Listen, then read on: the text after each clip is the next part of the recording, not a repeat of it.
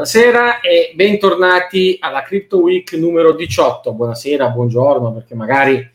per noi in questo momento sono le 16 di venerdì, ma magari voi state recuperando questo podcast su YouTube piuttosto che su una qualunque eh, piattaforma appunto di podcasting durante il weekend o addirittura chissà siete tornati qui per motivi di archeologia di informazioni. Ma queste sono le notizie fresche fresche della settimana che si conclude con venerdì 11 giugno e sono pronto a commentarle con voi. Sono le notizie selezionate dal Digital Gold Institute. Se vi piace il nostro servizio, se vi piacciono le nostre news, non mancate di mettere like, di condividere, di iscrivervi al nostro canale YouTube o magari addirittura anche di cliccare su quel campanellino che vi avvisa tutte le volte che andiamo live. Ringraziamo come sempre il nostro sponsor CheckSig che fornisce servizi di custodia Bitcoin per investitori istituzionali e persone ad alta patrimonializzazione. Questa settimana è debuttato il nuovo sito, brand new, nuovo di pacca, bellissimo, andatelo a guardare e vedete se qualcuno dei loro servizi possono fare per voi. Ma senza ulteriore indugio andiamo a guardare e a commentare insieme eh, le notizie della settimana. Partiamo evidentemente da una notizia di mercato. Uh, Bitcoin ha avuto un altro dei suoi dip, un altro dei suoi piccoli cali, dei suoi crolli, sembrava quasi destinato a superare, a sfondare al ribasso la soglia dei 30.000 dollari, ma come sempre è capitato nelle ultime settimane in queste situazioni, di fatto poi si è ripreso e ha fatto una grande risalita dai 31.000 dollari toccati agli attuali sostanzialmente 37.000 Uh, come dice qualcuno, by the deep, uh, c'è chi lo ha fatto, c'è chi non l'ha fatto, c'è chi attendeva i 25.000 euro, dimenticando che il mercato Bitcoin è fondamentalmente in dollari, ma insomma a queste altalene siamo abituati. Uh, quale fosse il motivo per il ribasso? Le solite voci dice Bitcoin cade perché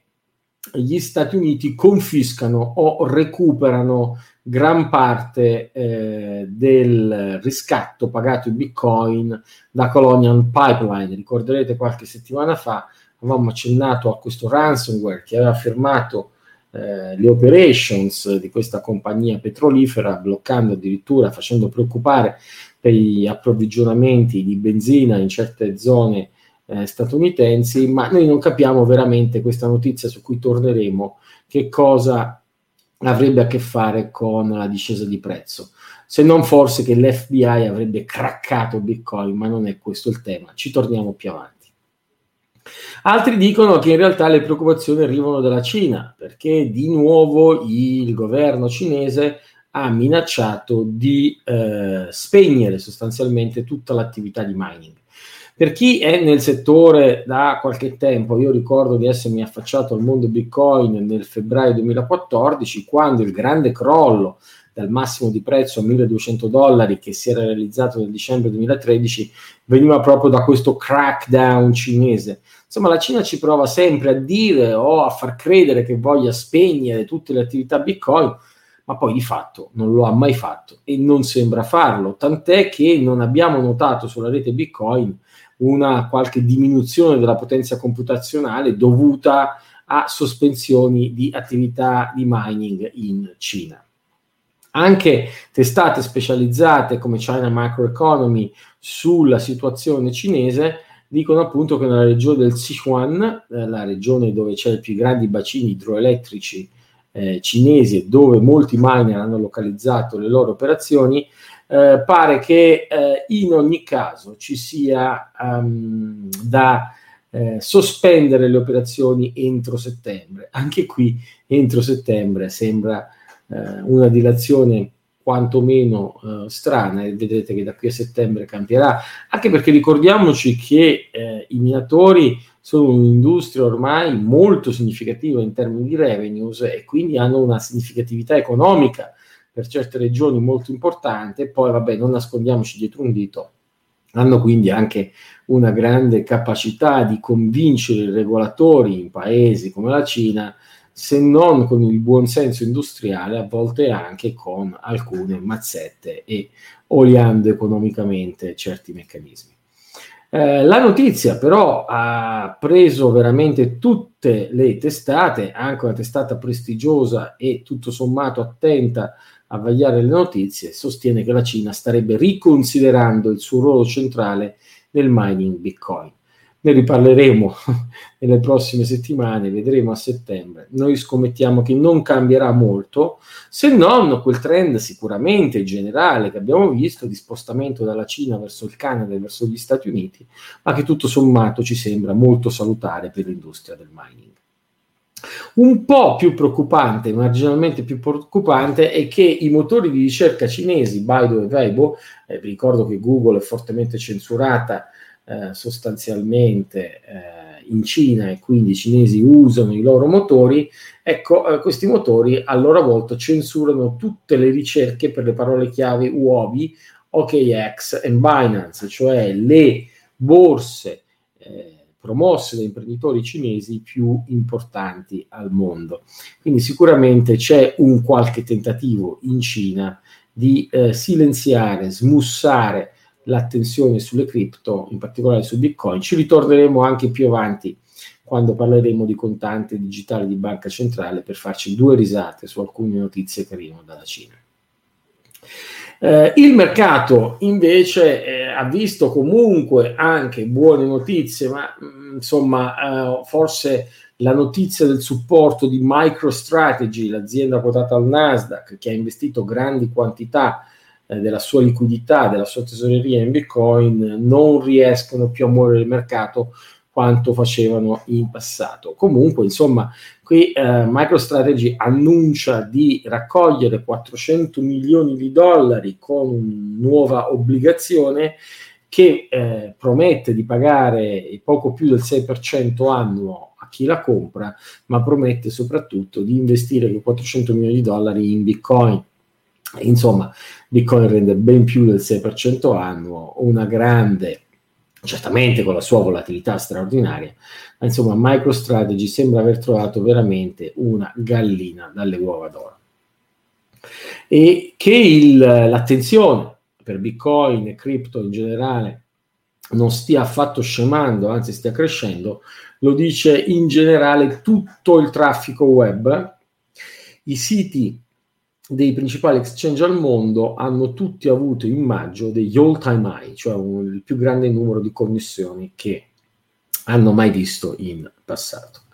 Eh, persino, il Wall Street, perfino il Financial Times, che chi ci segue sa avere una posizione abbastanza sempre critica nei confronti del mondo cripto, è costretto a dare notizie che probabilmente non gli piacerebbe dare, del tipo che State Street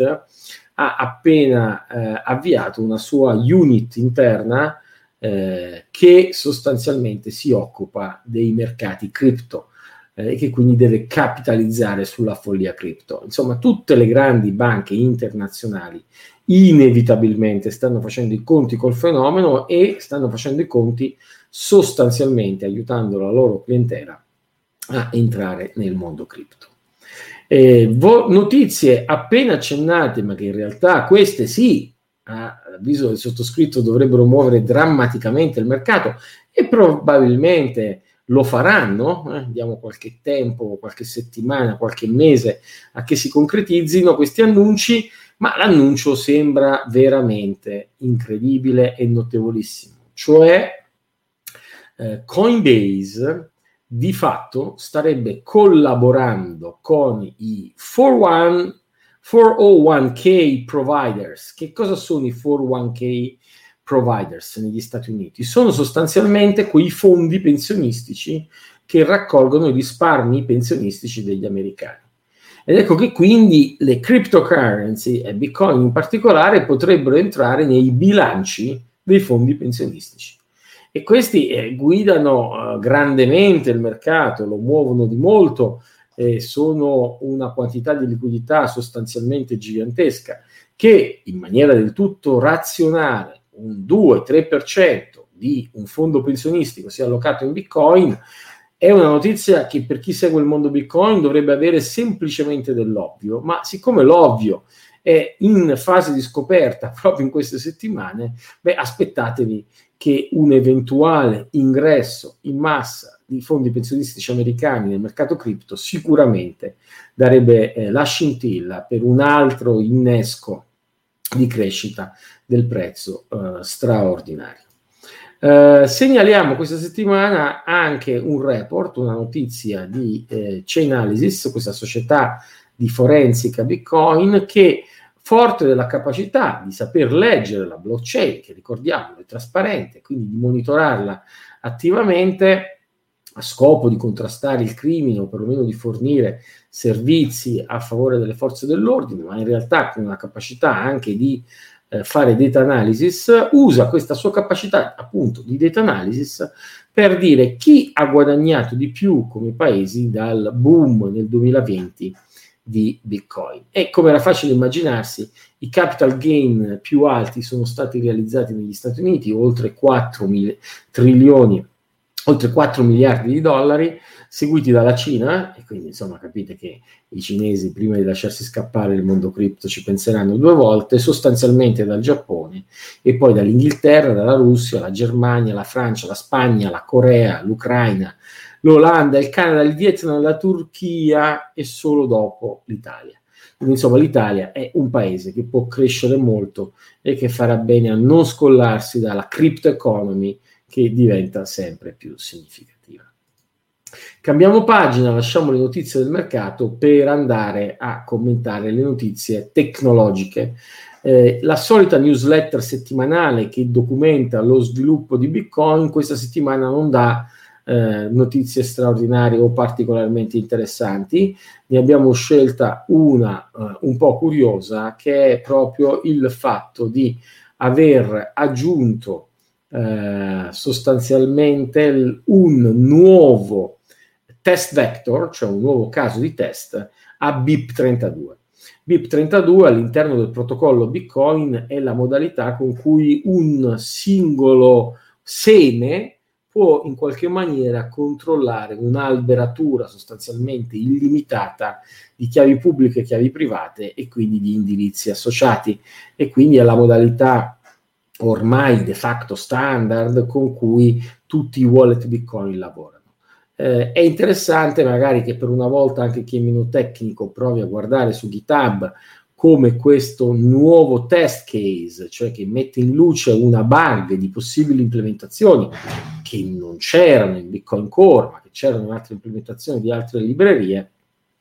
eh, siano eh, disponibili per la visione di tutti. Se queste cose vi spaventano, beh, non fatelo, potete considerare di iscrivervi al training Bitcoin e Blockchain del Digital Gold Institute del 22 e del 23 giugno. La seconda giornata è in particolare più una giornata proprio da developer, da sviluppatore, mentre la prima giornata è una giornata funzionale aperta a tutti di alto livello. Ma eh, qui ci piaceva appunto farvi vedere su GitHub sia la modifica del codice Bitcoin già recepita che la modifica in realtà della descrizione eh, di BIP32, eh, delle specifiche che eh, sono, è necessario rispettare per implementarlo correttamente, che invece è di fatto in corso di approvazione.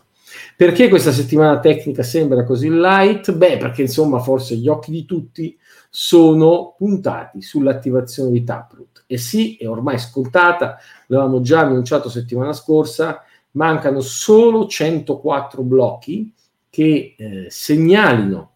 di essere pro- prodotti da minatori che segnalino di essere pronti per attivare Taproot e Taproot verrà attivato. La cosa direi che ormai scontata, che succederà eh, nella mattinata di domani o nel primo pomeriggio di domani, insomma, meno di 24 ore da oggi, quindi insomma, preparate lo spumante, stappate, andate fuori a pranzo, festeggiate. Questa che, ricordiamolo, è la seconda più grande modifica del protocollo Bitcoin dopo Segregate Witness qualche anno fa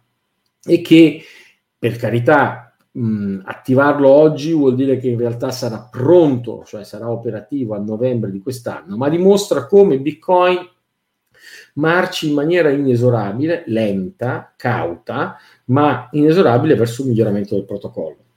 Ci sarà da ridere se invece Ethereum anche quest'anno non riuscirà a consegnare le sue miraboliche promesse. Eh? C'è da confrontare eh, attentamente i due diversi paradigmi di sviluppo. Dispiace di nuovo che queste notizie tecniche siano scarsamente apprezzate da un mercato che è fondamentalmente ancora molto immaturo, altrimenti la notizia dell'attivazione di Taproot da sola dovrebbe innescare un bull run di Bitcoin. Uh, come vedete sostanzialmente il 90, oltre il 99% del uh, mining power approva Bitcoin e questa è la scusa uh, questa settimana per farvi vedere anche qualche sito con cui si possono vedere i blocchi, la storia delle transazioni, anche perché questa settimana ha segnato un altro evento molto particolare la mempool di Bitcoin, cioè il backlog delle transazioni che devono essere confermate, è andato più volte a zero. Cioè più volte in questa settimana eh, Bitcoin, il mining Bitcoin, i blocchi della blockchain Bitcoin hanno sostanzialmente, sono stati in grado di eh, validare tutte le transazioni. Eh, questo quindi ha abbassato drammaticamente le commissioni e dice di un network estremamente agile, estremamente versatile. Gli intasamenti di qualche mese fa, di qualche settimana fa non ci sono più perché, bah, probabilmente anche perché l'ultimo vetusta implementazione di un portafoglio Bitcoin, quella di blockchain.com, il sito web che sconsigliamo caldamente dall'utilizzare, eh, si è finalmente adeguato e quindi ha sgravato la rete. Si è adeguato forse perché hanno buon cuore o sono volontaristicamente gentili? No, eh, perché gli incentivi economici del protocollo Bitcoin fa sì che transare in maniera inefficiente sia costoso e quindi dopo un po' anche quegli insipienti di blockchain.com hanno dovuto sostanzialmente adeguarsi e in qualche maniera eh, sgravare la rete che immediatamente ne ha beneficiato. Um, approfittiamo questa settimana un po' strana in cui diamo una parentesi ampia ai temi tecnici per poter per citare anche il sito di Jameson Lop che ha sempre pur radi dei contenuti tecnici molto interessanti, in particolare questa settimana spiega come è possibile che anche quando la main pool è piena, cioè ci sono delle transazioni, a volte capitano dei blocchi vuoti. Leggete per scoprire che ovviamente dipende da alcuni minatori particolarmente poco capaci tecnicamente, che poi, guarda caso, erano i protagonisti che alcuni anni fa volevano cambiare il protocollo Bitcoin. Gli incipienti restano sempre incipienti. Non manca mai eh, tra le nostre notizie il riportare la news di Jimmy Song, che è appunto a metà tra tecnologia ed ecosistema. Ricordo ovviamente a chi ci segue che tutte le notizie che stiamo commentando sono sulla pagina della Crypto Week numero 18 sul sito del Digital Gold Institute e quindi lì potete andare a recuperare per poi approfondirle. Il buon Jimmy questa settimana commenta la notizia di El Salvador che in qualche maniera darebbe, avrebbe dato, ma in realtà ha dato corso legale a Bitcoin. Jimmy che non si lascia mai andare a entusiasmi facili, diffida dall'entusiasmarsi per l'iniziativa portata fa- avanti da Naib Bukele, il presidente del, di El Salvador, perché dice che Bitcoin non ha bisogno di eroi, non ha bisogno di eh, in qualche maniera protagonisti. Ha ragione, ma la notizia è significativa. Che El Salvador diventi la prima nazione a dare corso legale al Bitcoin lo riporta eh, il New York Times tanto quanto Al Jazeera addirittura Al Jazeera eh, fa vedere il tweet dell'Assemblea legislativa eh, salvadoregna che appunto ratifica la proposta di legge di dichiarare Bitcoin, di dare corso legale a Bitcoin. La riporta anche il Nasdaq perché è una notizia importante per il mercato, addirittura con il video alla conferenza di Miami dove la notizia è stata data per prima. Noi segnaliamo in particolare proprio il tweet del presidente salvadoregno che fa vedere cosa dice la legge e può essere istruttivo provare a spendere qualche minuto sull'argomento. Nel senso che eh, per promuovere l'inclusività finanziaria e la crescita economica delle nazioni, eh, il Salvador percepisce l'esigenza di dover regolare il corso legale di Bitcoin, che quindi viene affiancato al dollaro statunitense, perché ricordiamo il Salvador non ha una sua valuta nazionale, come moneta a corso legale in Salvador. Quindi i prezzi possono essere espressi in Bitcoin, le tasse possono essere pagate in Bitcoin e soprattutto gli scambi in Bitcoin non sono soggetti al capital gain, proprio come succede con gli scambi in valuta eh, legale. Quindi, se diventate ricchi in Bitcoin, spendere questi Bitcoin nel Salvador vi esime da eh, in qualche maniera il capital gain. Eh, ma come realizzano, come pensano di realizzare questa perché, eh, obbligazione? Perché ricordiamo che dare corso legale a Bitcoin vuol dire che non ci si può rifiutare di accettare pagamenti in Bitcoin. In realtà eh, la legge eh, dice che chi non potesse, per evidenti problemi tecnici, culturali o uh, momentanei, non è perseguibile da questo punto di vista, ma in realtà la grande soluzione salvadoregna è basata su Strike. Strike di Jack Mullers, che infatti alla conferenza di Miami insieme al presidente salvadoregno ha dato questa notizia, è un'app pensata fondamentalmente per le rimesse. Ecco che quindi se io dall'Italia volessi mandare eh, in Salvador, diciamo pure dollari statunitensi, perché io sono magari un immigrante salvadoregno che lavora in Italia, usando Strike posso convertire gli euro in bitcoin Bitcoin vengono trasferiti istantaneamente in Salvador, in Salvador c'è qualcuno che converte Bitcoin in dollari, anzi in realtà non c'è neanche bisogno che qualcuno lo faccia perché se la, nella maniera in cui i salvadoregni hanno l'app Strike si trovano un balance, un bilancio, un saldo in dollari e un saldo in Bitcoin. In ogni momento possono convertire da dollaro a Bitcoin o da Bitcoin a dollaro e questa convertibilità è garantita addirittura da un fondo di 150 milioni di dollari statunitensi depositati presso la Banca dello Sviluppo Economico salvadoregno e la tecnologia sottostante per far sì che la transazione Bitcoin, che quindi trasporta il valore dall'emigrante nel paese in cui è emigrato al Salvador, quindi la rimessa, è basata sul Lightning Network. Ora, Lightning Network, per chi vuole approfondire, mandiamo un, diamo un link a un sito divulgativo su Lightning Network, ma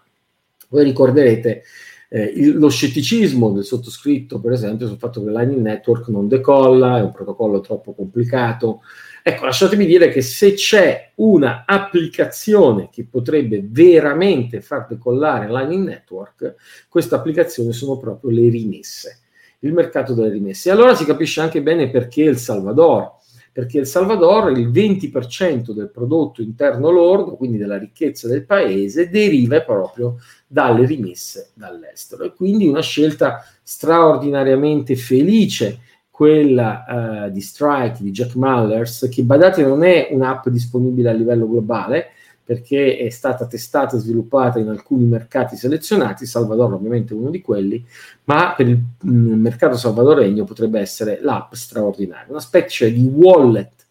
elettronico eh, digitale con dentro bitcoin, con dentro dollari, ognuno sceglie cosa tenere. Se, se eh, un negoziante salvadoregno si vede pagato in bitcoin e preferisce dollari, li converte immediatamente in dollari. Se riceve dollari e preferisce bitcoin, può convertire quei dollari in bitcoin e viceversa. Insomma, viva la libertà e siamo sicuri che questo darà un grande impulso all'economia salvadoregna. Ovviamente il mondo Bitcoin è un mondo estremamente critico e quindi qualcuno spiega perché adottare Bitcoin è una cattiva idea per Il Salvador. Eh, l'articolo di Vlad Costea che vi suggeriamo di leggere è interessante perché arriva da un bitcoiner che in qualche maniera di questi argomenti ne capisce. Non condivide, non è l'approccio di Jimmy Song di non mitizziamo nessuno. In realtà l'approccio eh, di, eh, di questo articolo è quello di porre dei punti di attenzione. I punti di attenzione sono che il debito salvadoregno è molto alto e quindi per esempio il Salvador è un po' ostaggio del Fondo Monetario Internazionale, che ci sono tentazioni autoritarie in Salvador, che Amnesty International e Freedom House hanno segnalato le preoccupazioni sul mondo salvadoregno, che eh, il Salvador ha una forza militare scarsa che non è capace di difendere il suo territorio. Insomma, è un paese fragile, non è il posto migliore in cui entusiasmarsi per l'adozione Bitcoin perché potrebbe essere un'arma a doppio taglio. Preoccupazioni legittime, ma che almeno a riguardo del sottoscritto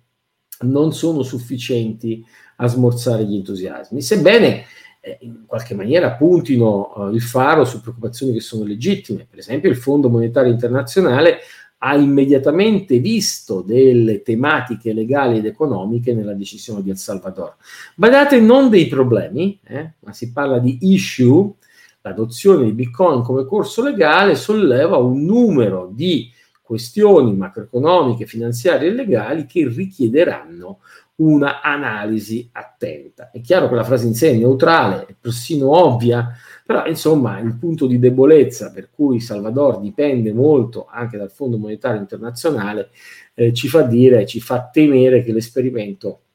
potrebbe essere contrastato e potrebbe avere vita breve. Anche perché poi si accompagna a ingenuità, il presidente salvadoregno ha esultato anche per Tron, che in qualche maniera apriva in Salvador, non si capiva bene come, o addirittura esplora il mining Bitcoin. Quindi c'è una parte di ingenuità di qualcuno che si è entusiasmato con qualcosa, ma chissà se l'ha capita veramente bene fino in fondo, ma sicuramente qualcosa di interessante. Dobbiamo ovviamente sempre tornare al nostro bene odiato eh, Financial Times per trovare le critiche più feroci e Financial Times non manca questa settimana di ricordarci che Bitcoin manca di solide fondamenta per essere una valuta internazionale. Per carità, sfonda una porta aperta, il sottoscritto è tra i Bitcoin maximalist, uno di quelli più criticato all'interno proprio del circolo dei Bitcoin maximalist perché spiego da anni ormai che Bitcoin non è una buona moneta, che Bitcoin è l'equivalente digitale dell'oro. Però certamente Bitcoin è meglio della maggioranza delle monete che esistono al mondo, perché sono mica tutte l'euro, il dollaro, la sterlina, il franco svizzero e lo yen, eh, cioè insomma eh, la maggioranza delle valute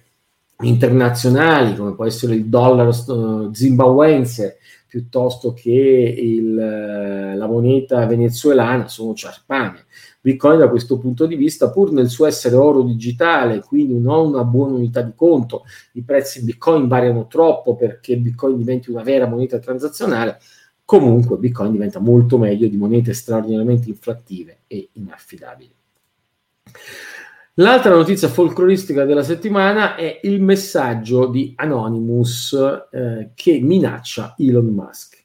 Gli dice hai distrutto moltissime vite, ti stai, millan- ti stai proponendo come un innovatore, in realtà sei un bieco sfruttatore. Eh, all'inizio non si capiva eh, se il video fosse vero o falso, ma in realtà eh, sembra provenire proprio dai canali legittimi di Anonymous, che ovviamente non è un'organizzazione standardizzata a diverse voci, ma il video è stato annunciato sul canale Twitter di Anonymous ed è sul canale Twitter uno dei canali, ed è su uno, su uno dei canali video YouTube di eh, Anonymous. La critica di Anonymous a Elon Musk è di aver distrutto delle vite e prende proprio anche l'esempio della manipolazione di Bitcoin come una degli aspetti dissennati dell'imprenditore americano, il quale in primissima battuta eh, di fatto si è fatto gioco della, della minaccia di Anonymous, addirittura sostenendo che si tratti di un fake. Eh, vedremo. Eh, spostandoci sui temi regolamentari, varrà la pena tornare un po' su quella notizia che abbiamo accennato in apertura, cioè il ransomware, che secondo il Dipartimento di Giustizia statunitense desta le stesse preoccupazioni, lo stesso livello di preoccupazione del terrorismo, ed è senza dubbio così, è legittima questa eh, qualificazione, ma soprattutto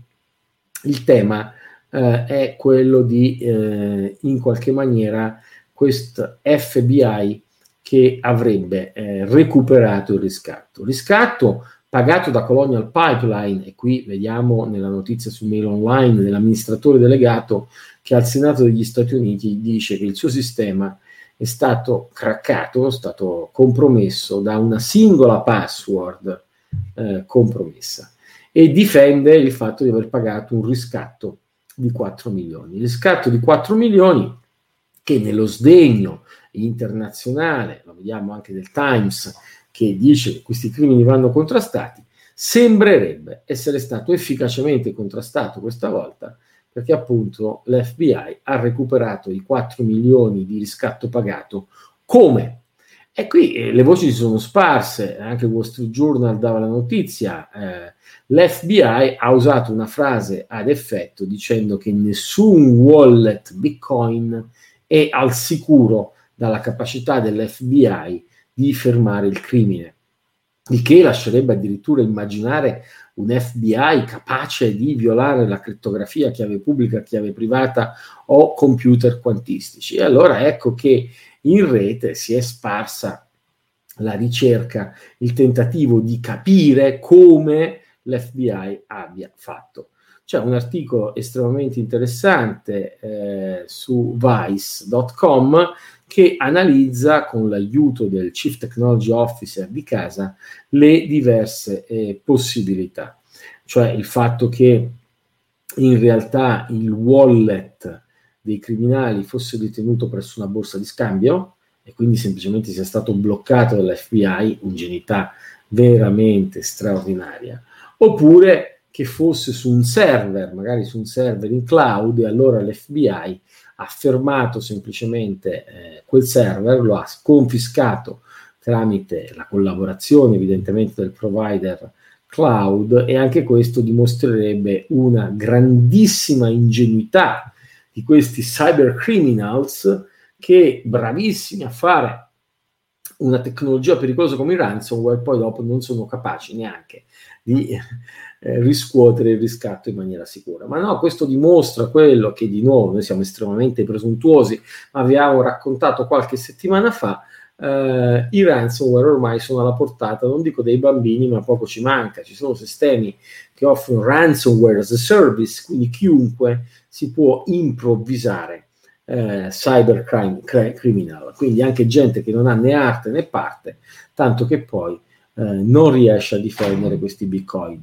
Eh, l'ultima possibilità eh, da prendere in considerazione è che in realtà l'FBI abbia sostanzialmente catturato i criminali, ma non è questa, sembra una notizia. Anzi, Adam Beck chiarisce, Bitcoin non è stato hackerato, nessun, Bitcoin, nessun wallet Bitcoin è stato craccato, perché questo non è possibile. Semplicemente gli hacker del ransomware hanno preso un cloud server a noleggio, l'FBI lo ha sequestrato, ne ha preso il controllo e ha recuperato i coin. Questo è tutto. Quindi una buona notizia che come sempre però nella stampa non specializzata eh, non viene poi presentata in maniera adeguata. Mm, parlando sempre di ecosistema, lo scorso weekend ha visto la prima conferenza post-Covid con una nutrita partecipazione di 50.000 persone a Miami su Bitcoin. Eh, per chi non ci è potuto andare, si può eh, recuperare guardando su YouTube il live stream della prima giornata, eh, addirittura ci sono tutti i link, quindi potete scegliere quali degli interventi ascoltare o lo live stream anche della seconda giornata programma numeroso, abbiamo già detto che il presidente salvadoregno ha dato lì la notizia, ma in realtà molti degli interventi sono interessati. Se vi sentite a vostro se vi sentite a disagio con 16 ore di live stream su cui fare skip, fast forward, eh, ovviamente Bitcoin Magazine nei giorni successivi allo scorso weekend ha preparato già delle pillole di interventi, quindi potete tramite il loro canale YouTube selezionare direttamente gli interventi che vi interessano di più. Eh, questa settimana ha visto anche Ledger, il fornitore, il produttore numero uno di hardware security module dedicati a Bitcoin, cioè i cosiddetti hardware wallet, fare un aumento di capitale e raccogliere 380 milioni di dollari. Non tanto questa notizia, quanto il fatto che questa raccolta porta la valutazione di Ledger a un miliardo e mezzo. Quindi Ledger diventa un altro dei cosiddetti unicorni, cioè delle aziende, delle start-up che arrivano a valere più di un miliardo di dollari. Notizia riportata anche dalla stampa tradizionale, i nostri complimenti a Ledger, i cui prodotti peraltro fanno parte anche della soluzione di custodia che Checksig, il nostro sponsor, fornisce ai suoi clienti, cioè agli investitori istituzionali, alle persone ad alta patrimonializzazione, che riconoscendo la difficoltà della custodia fai da te, affidano proprio a Checksig eh, la soluzione di custodia. Eh, ci ritorniamo fra un attimo. Eh, Checksig usa Ledger, usa anche un altro hardware wallet che si chiama Spectre e guarda anche con un certo interesse all'ultimo annuncio di Jack Dorsey che dice proprio che la sua azienda Square, eh, quindi non la sua azienda Twitter, ma l'altra azienda, quella con cui il buon Jack fa un sacco di soldi vendendo Bitcoin, sta considerando di fare anche lei un hardware wallet e propone alla comunità delle linee guida e cerca dalla comunità Bitcoin dei suggerimenti. È un momento ovviamente eh, straordinariamente favorevole per raccogliere capitali e anche magari iniziative un po' più improbabili ne raccolgono tante, Solana eh, raccoglie 450 milioni di dollari. Se non sapete chi sia o chi sia Solana, siete perdonati. È un altro dei tanti emuli di Ethereum che vuole sfidare Ethereum, vuole fare meglio di Ethereum. Ethereum lo sappiamo che sta collassando sta collassando a vantaggio di Binance Smart Chain, che quindi è una blockchain finta assolutamente centralizzata, ma ci ha provato Cardano, ci ha provato Polkadot, adesso sembra volerci provare anche Solana, eh, piccole bufale che avranno vita breve. Il mondo però di liquidità ne ha tanta e quindi che anche BlockFi stia per raccogliere centinaia di milioni di dollari non è assolutamente implausibile la decentralized finance sembra interessare anche ad Amazon che vuole assumere staff blockchain e richiede eh, che, eh, e, e, sottolinea che esperienza in decentralized finance è considerato un plus. Questo, sebbene, dicevo, la, fi- la decentralized finance sta in qualche maniera già morendo, e come sempre quando le cose stanno per morire, il regolatore le scopre e se ne preoccupa. Qui vediamo la notizia della CFTC, una delle due autority americane, che appunto preoccupata di DeFi ne critica la mancanza di intermediari affidabili. Sui temi regolamentari però la notizia uh, della settimana è probabilmente quella della Banca dei Regolamenti Internazionali, la Bank of International Settlement, cioè un po' la banca centrale delle banche centrali, che nel suo Basel Committee, il comitato di Basilea, che si occupa di supervisione bancaria e quindi stabilisce quanto capitale una banca deve allocare a fronte dei rischi finanziari che si prende, incomincia a proporre una qualche eh, inquadramento degli investimenti in Bitcoin. Cioè una banca che investa eh, in Bitcoin, quanto capitale di garanzia deve avere. Eh, per ora c'è solo una proposta, ma la proposta è a dir poco pessima perché per 100 euro in bitcoin bisogna avere 100 euro di capitale. Una proposta così drastica evidentemente sarebbe mina- mirata a limitare, a rallentare l'ingresso nel mondo finanziario negli investimenti bitcoin perché sarebbe troppo penalizzante. Speriamo che tecnici seri ripropongano invece metodologie più significative basate sul VAR come nella tradizione eh, del Comitato di Basilea, ma soprattutto differenzino eh, Bitcoin o anche se vogliamo dirlo Ethereum, Ether, quindi insomma le, le cripto più significative da quella pletora di porcherie e di ciarpame che quello sì meriterebbe un capitale di garanzia pari anche al 200%. Ma insomma, purtroppo il regolatore ha questa difficoltà. Quando vuole eh, eh, come dire, regolare l'ambito cripto, deve regolare campioni come Bitcoin e shitcoin come un eventuale Ametrano coin che non ha alcuna credibilità ed è oggettivamente difficile ai limiti dell'improbo. Eh, prosegue lato eh, Bank of England le consultazioni su un contante digitale di banca centrale. Noi da sempre sosteniamo che Bank of England è l'unica banca centrale internazionale ad avere una visione lucida dell'argomento. Eh, un primo paper di qualche settimana fa aveva già chiesto dei commenti, ma adesso c'è un secondo discussion paper proposto da Bank of England che va avanti sui ragionamenti di eh, contanti digitali di banca centrale. Chiunque segua con attenzione questo argomento è fortemente incoraggiato alla lettura di questo articolo che come tutte le notizie che diamo in questo podcast sono uh, raggiungibili tramite i link sulla nostra pagina www.dgi.io slash 2021 06 11 Crypto Week, o meglio, andate sul sito DGI, cercate Crypto Week e linkate poi e cliccate poi sulla Crypto Week numero 18 e troverete tutte queste notizie. Concludiamo con Central Bank Digital Currency, questa volta non da Bank of England, ma dalla stessa Bank of International Settlement, che pubblica questa settimana i risultati di un sondaggio fatto presso tutte le banche centrali e anche questa è una lettura interessante per i malati che, come il sottoscritto, sono appassionati di questo argomento. Se invece volete farvi una risata, leggete il titolo del South China Morning Post, che spiega come la, con, il contante digitale cinese sostanzialmente sta vincendo la gara per eliminare Bitcoin e le altre criptovalute. Ma cosa c'entra mai un contante digitale di banca centrale che deve essere stabile nel potere d'acquisto e che quindi è una moneta transazionale con Bitcoin che invece è oro digitale, sovranazionale ed è un asset di investimento? Nulla! In nessun modo mai una moneta digitale di banca centrale potrà essere competitiva con Bitcoin, sono due cose ortogonali, ma eppure guardate nella narrativa comune questa confusione c'è e c'è anche da alcuni banchieri e economisti italiani, ma eh, stendiamo un velo pietoso sui loro nomi.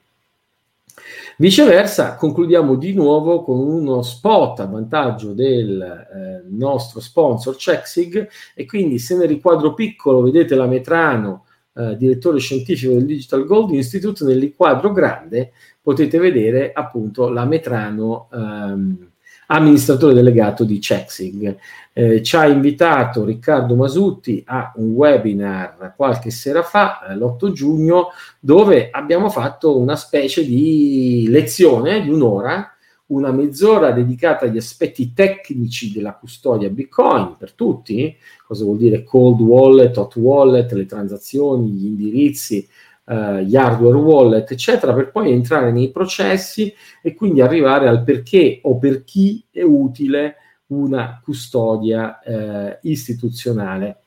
una custodia professionale. Se volete chiarirvi le idee su questo, su questi temi, andate a guardare quel webinar di nuovo, il link è disponibile sulla pagina Crypto Week del Digital Gold Institute e spiega cose che non riguardano solo Checksig, quindi insomma in qualche maniera ovviamente eh, Checksig, forte della sua esperienza eh, nel fornire servizi di custodia Bitcoin per investitori istituzionali e persone ad alta patrimonializzazione, che eh, cerca di divulgare e di spiegare elementi tecnici molto semplici. Noi ci salutiamo quindi ricordandovi di seguire le nostre news, ve trovate sempre eh, nelle news del Digital Gold Institute gli interventi come questo webinar o i nostri interventi sulla stampa, sulle televisioni, gli articoli eh, italiani e stranieri che troviamo particolarmente interessanti, oppure di guardare anche i nostri eventi. Non tanto, non solo alla Crypto Week, a cui insomma se siete arrivati fino a questo punto siete evidentemente affezionati, e che quindi ritroveremo, eh, ci ritroviamo, mi raccomando, venerdì 18 giugno per, per, aggiornamenti sulla settimana prossima, ma prima del, del, giovedì, del venerdì 18 vi invito giovedì 17 giugno alle eh, ore 21 ad un webinar online promosso dal Lions Club International di San Daniele del Friuli, in cui il sottoscritto proverà a inquadrare i bitcoin nella storia della moneta. O ancora di più, affrettatevi, si stanno per chiudere le iscrizioni per il training Bitcoin e blockchain del 22 e 23 giugno 2021 è imperdibile se di questi argomenti volete maturare una consapevolezza forte. Anche questa settimana abbiamo finito, eh, ci rivediamo settimana prossima, buon weekend a tutti e soprattutto buon Bitcoin a tutti.